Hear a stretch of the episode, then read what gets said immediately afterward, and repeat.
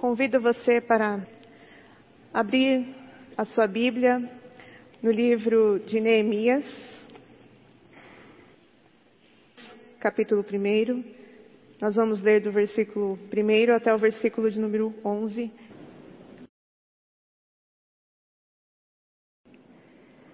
Deus nos criou para que pudéssemos viver de forma abundante na Sua graça. Para tanto, Ele soprou vida em cada um de nós. Acompanhe comigo o que diz Gênesis, no seu capítulo 2, versículo 7. Então formou o Senhor Deus ao homem do pó da terra e lhe soprou nas narinas o fôlego da vida e o homem passou a ser alma vivente. O Senhor Deus inspirou nas narinas um sopro de vida então o ser humano se tornou um ser vivente. Este é o desígnio de Deus de nos fazer viver a plenitude da vida. E como você tem então se sentido diante das circunstâncias da vida?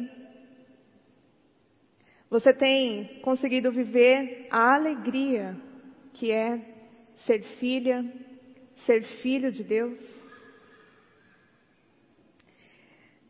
Areia nos sapatos.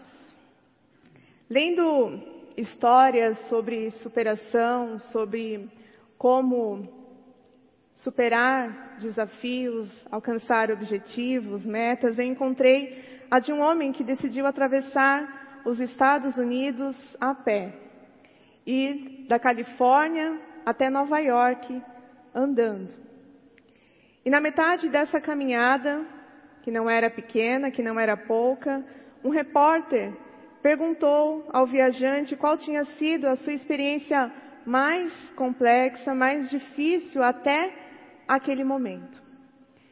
O viajante ele pensou bastante, chegou a lembrar e a citar as escaladas de montanhas, dos trechos quentes e secos do deserto, mencionou o sol, o vento, mas em seguida ele disse serenamente: Acho que o meu maior problema até aqui, na minha caminhada, é que a areia não para de entrar nos meus sapatos. Areia nos sapatos. Não foi com certeza uma grande crise que ele havia enfrentado, não foi um perigo que quase havia tirado a vida dele, mas simplesmente areia nos sapatos. Mas era areia que causava bolhas nas solas dos seus pés, areia que se enfiava entre os poros da sua pele e o irritava constantemente, cada vez mais, e fez de cada passo que ele dava uma agonia. Areia nos sapatos.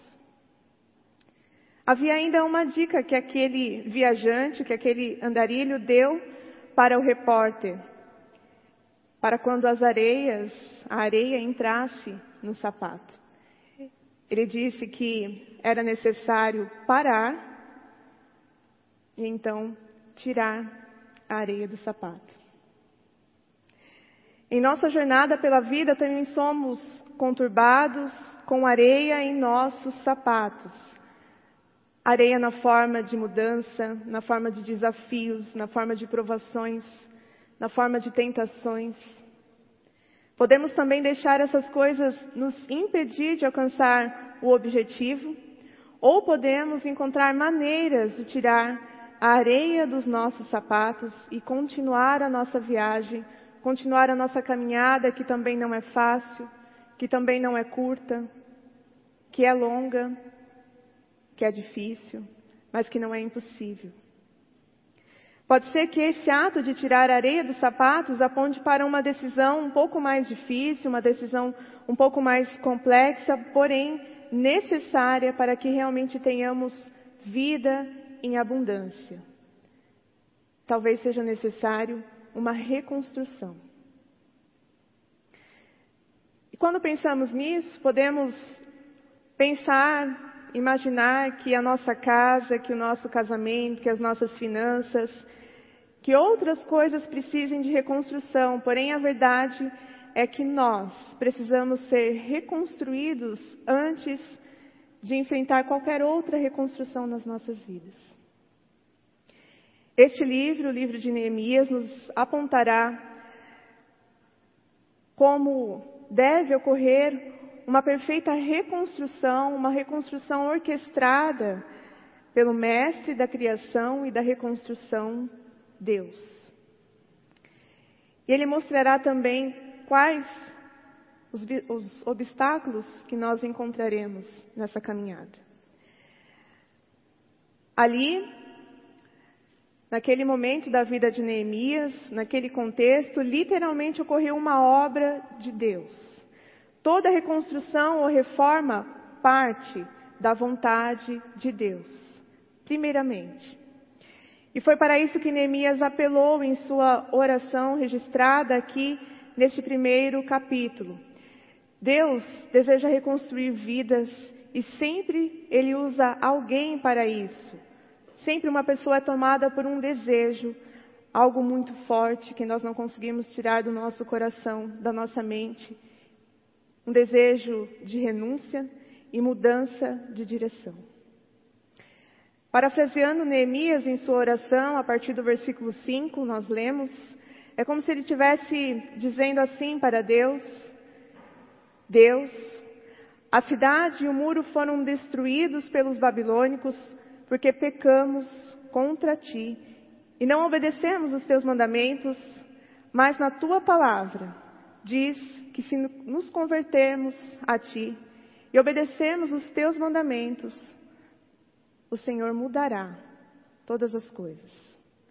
As pessoas que estão em Jerusalém estão vivendo miséria, estão vivendo vergonha. Eu posso até estar aqui em Suzã, na condição de copeiro do rei, mas vou orar e jejuar dias por esta causa.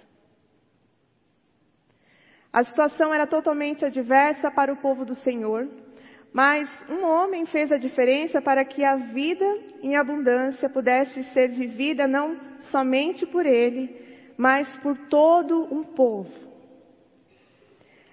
Para que todos tivessem abundância de amor, abundância de paz, abundância na forma justa de se viver, abundância no trabalho, abundância de vida, de vontade de viver. Imaginem só o local em que vocês nasceram, a cidade em que vocês foram criados, que vocês cresceram, destruída. Os muros que protegem aquele lugar, que protegem as casas, estavam no chão. Não tinha como trabalhar. Grande parte do povo havia sido levado para viver como escravos. Quem estava ali estava vivendo na miséria, na pobreza, na insegurança. Não havia justiça para ser aplicada na forma de se viver. Era muito triste pensar que os poucos que ali ficaram estavam vivendo daquela forma. Era preciso reconstrução e Neemias nos ensina quais passos podemos dar para iniciarmos uma reconstrução necessária em nossas vidas. Mas algo que não vai beneficiar somente nós, beneficiará todos aqueles que fazem parte da nossa vida. E o primeiro passo é não se deixar dominar pelo desespero e pelo pavor. A primeira reação de Neemias ao ouvir as notícias do povo, ele pede notícias, ele quer saber como é que estava vivendo o povo que tinha ficado em Jerusalém. Ele pergunta isso, e quando ele ouve que havia muita tristeza, que a situação estava piorando, ele sentou-se, chorou e lamentou. Essa reação é algo natural para uma pessoa que está passando por um momento de grande angústia e sofrimento. O choro coloca para fora a dor interna do nosso coração. Os sentimentos de tristeza e angústia, eles são sim uma reação natural do corpo e nos ajudam. Eles vêm para nos livrar de uma grande carga emocional. É terapêutico chorar, alivia as tensões internas da pessoa, serve para acalmar a alma. Quando nós estamos angustiados, recebemos algo, uma notícia que nos abala, que nos entristece, é bom colocar para fora aquilo que nós estamos sentindo. E se o choro é a forma de colocar isso para fora, então chore. Contudo, logo após a reação natural, nós vemos no versículo de número 4, logo após chorar e lamentar, Neemias mostra uma atitude nova. Ele jejua e ora perante o Senhor. Neemias não se deixou dominar pela tristeza e pelo sofrimento que ele estava vivendo e ainda iria continuar vivendo por um período. Ele reagiu porque sabia que seu choro não resolveria a crise que se, que se apresentava diante da vida dele, de todo aquele povo. Apesar da tristeza, da angústia e do medo que ele estivesse sentindo naquele momento, lembrem-se que Neemias também era cativo, ele vivia como escravo do rei Ataxerxes, uma posição um pouco melhor do que os demais, mas era cativo. Ele não se deixou dominar por nenhum desses sentimentos de dor, de tristeza, de sofrimento, de angústia. Neemias chorou, o que é uma reação natural, mas não se deixou tomar pelo desespero nem pelo pavor. Ele teve algo muito importante para a vida de todos nós: autocontrole, domínio próprio. Domínio próprio, que é o fruto do espírito, e refere-se a dominar esses sentimentos todos que tentam desestabilizar o nosso estado natural. Um exemplo bíblico de desespero é o que aconteceu com Agar, serva de Sara. Quando Agar concebeu e deu à luz a Isaac, pediu para Abraão que colocasse Agar e Ismael para fora de casa. Abraão ficou receoso, mas Deus disse a ele que ele poderia fazer isso, pois o Senhor cuidaria do menino. Está lá em Gênesis capítulo 21. Abraão então deu para Agar pão, um odre de água, e Agar foi para o deserto com o seu filho. Apenas com isso.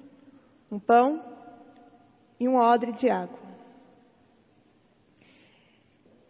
Em Gênesis capítulo 21, nos versículos 15 e 16, nós vemos que quando a água do odre acaba, Agar coloca o seu filho, coloca o menino debaixo de uma árvore e se afasta, com medo de ver o menino morrer. Então chora desesperada.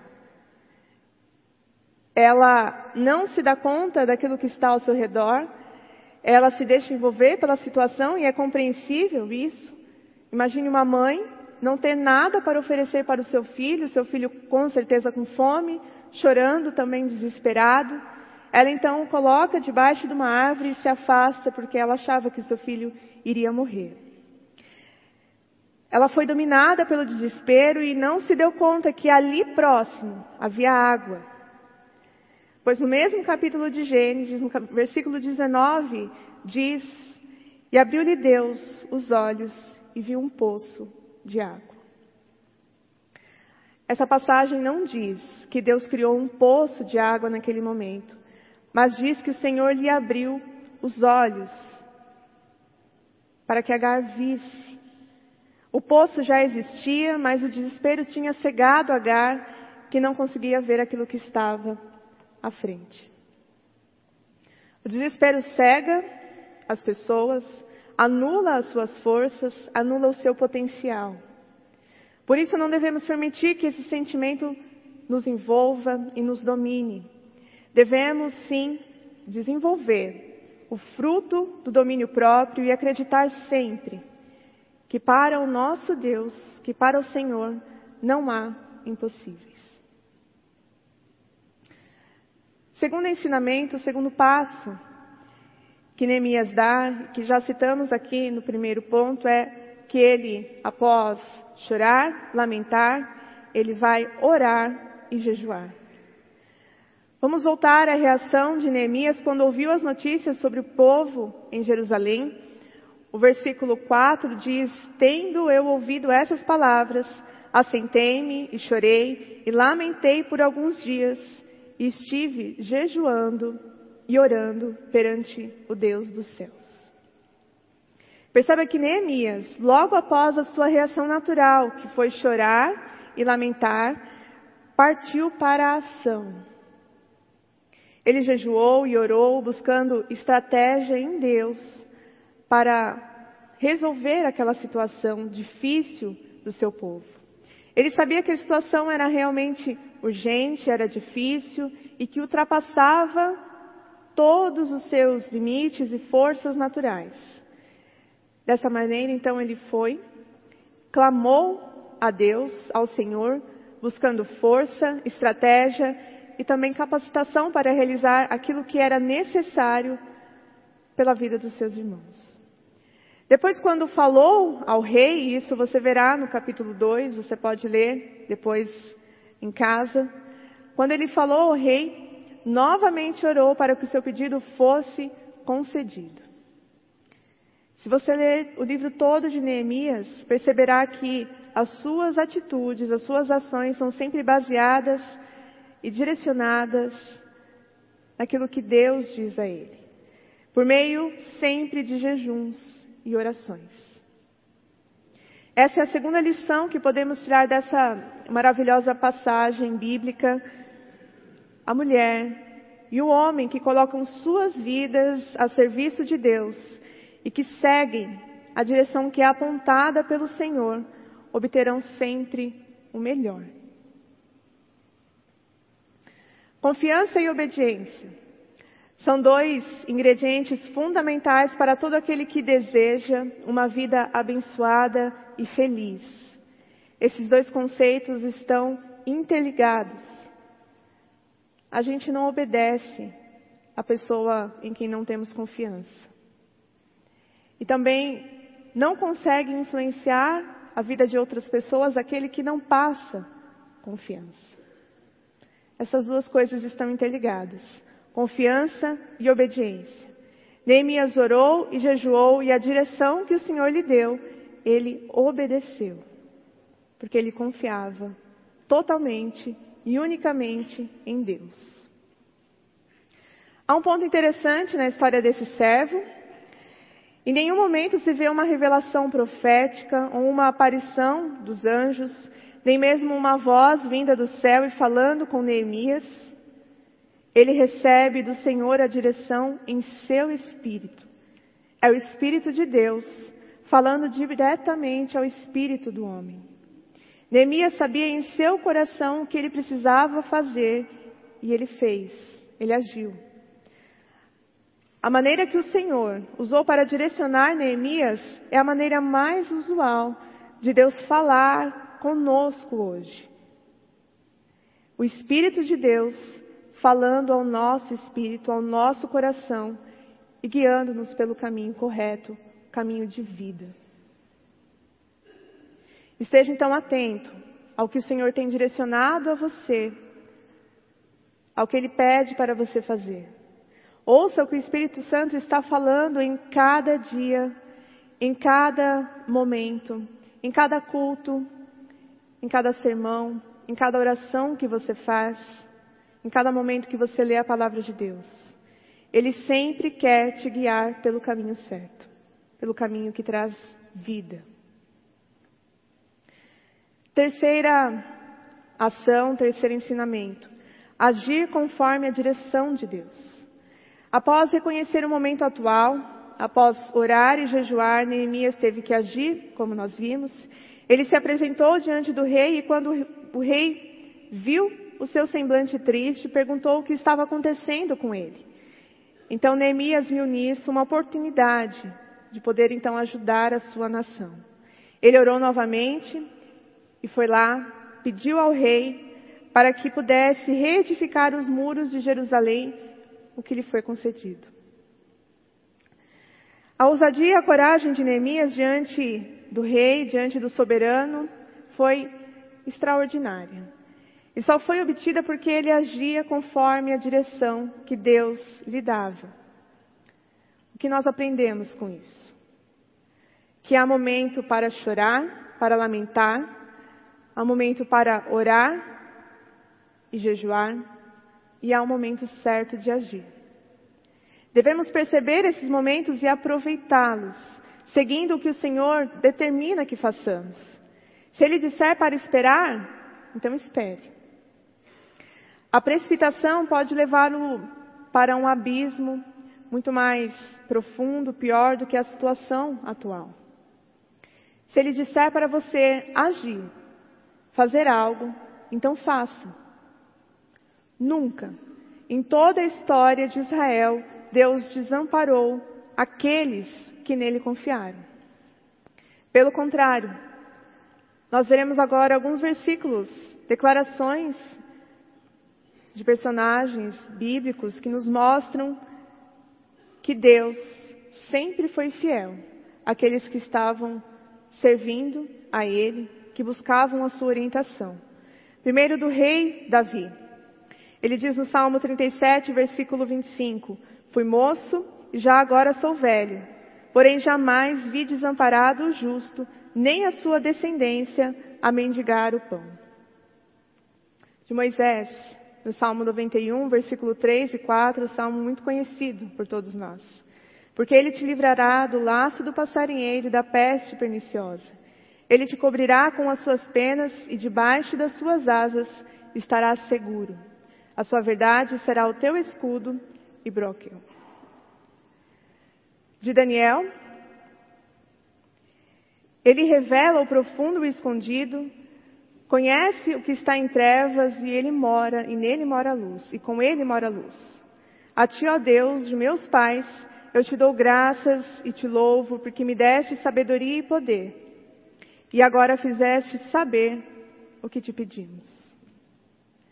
Diante então de grandes testemunhos de fidelidade, de bondade e do poder de Deus, da ação de Deus, sigamos então a direção que o Senhor nos der, sempre. Vamos obedecê-lo em tudo, confiar nele em todo o tempo, ouvindo a sua voz. Terminando, demorou 141 anos para que alguém tomasse a iniciativa, para que os muros da cidade fossem reconstruídos, reedificados. É uma notícia que soa de forma absurda. 141 anos. Para que alguém se levantasse e de primeiro momento não fizesse algo extraordinário. Simplesmente vivesse a situação, chorasse, lamentasse, então agisse por meio da oração. Ao final, nós vemos que foi sim algo extraordinário. Um trabalho que durou menos de dois meses para ficar pronto, ficou por fazer por mais de 100 anos. Pergunto a você: o que está precisando de reconstrução na sua vida? Pense, leve essa pergunta para casa, ore. Se for preciso lamentar por isso, lamente. Se for preciso chorar, chore, mas não pare por aí. Siga a voz de Deus. Agir conforme a ordem do Senhor, do nosso Deus, é mudança de situação, é bênção, é vida, é paz. Cristo nos deu a vida em abundância, portanto, somos chamados a ser plenamente do Senhor. Pois é esta a única forma de sermos, então, abençoados, pelas mãos poderosas de Deus. Vejam essas palavras do Senhor, retiradas de Romanos, do capítulo 8, versículo 11. Se o Espírito daquele que ressuscitou Jesus dos mortos habita em vós, ele, que ressuscitou Jesus Cristo dos mortos, também dará a vida aos vossos corpos mortais, pelo seu Espírito que habita em vós. Nós, que somos morada de Deus, cheios do Espírito Santo, não podemos levar uma vida imprecisa. nós somos chamados a corresponder com vontade à voz do Senhor. Jesus em nosso viver é inspiração interna para continuarmos vivendo nossa vida de forma abundante e proporcionar esse caminho, essa forma de vida para outras pessoas.